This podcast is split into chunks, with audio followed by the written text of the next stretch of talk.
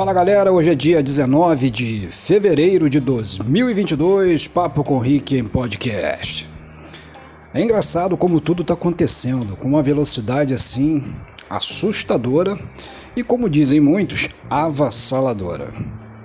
Semana passada aconteceram coisas assim incríveis, onde a gente não acredita no que está vendo, e essa semana aconteceu aquele aquela catástrofe toda na cidade de Petrópolis. Estamos acompanhando, preocupados, não para de chover, previsão de chuva ainda forte para a região serrana do Rio de Janeiro e também para toda, todo o Grande Rio e para o estado também. Mas vivenciamos dias assim de parecer que nada está acontecendo. Muitos, onde eu percebo, eu menciono o assunto, parece que está muito distante, desligado dos fatos reais da vida se preocupando apenas com os seus próprios problemas.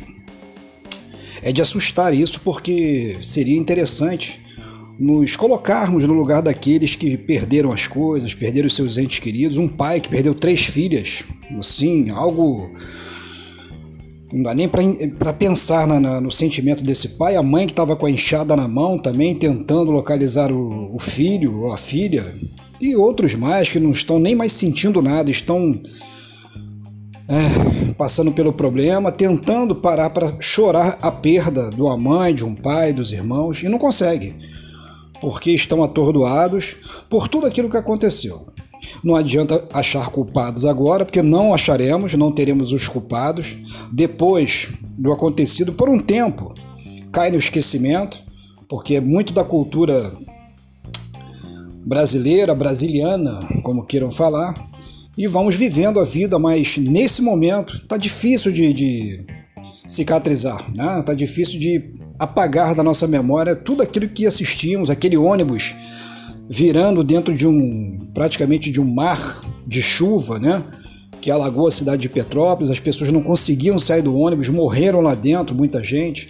Olha, eu sinceramente na minha, no meu pensamento, dentro da minha vida, há muito tempo que eu não vi algo assim tão aterrorizante. Mas é necessário que possamos entender o que vem acontecendo dentro do planeta também.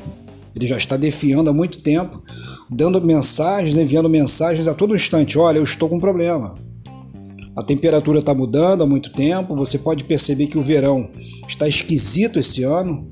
Daqui a pouco está com 34, desce para 23, sobe para 35 e as coisas não param.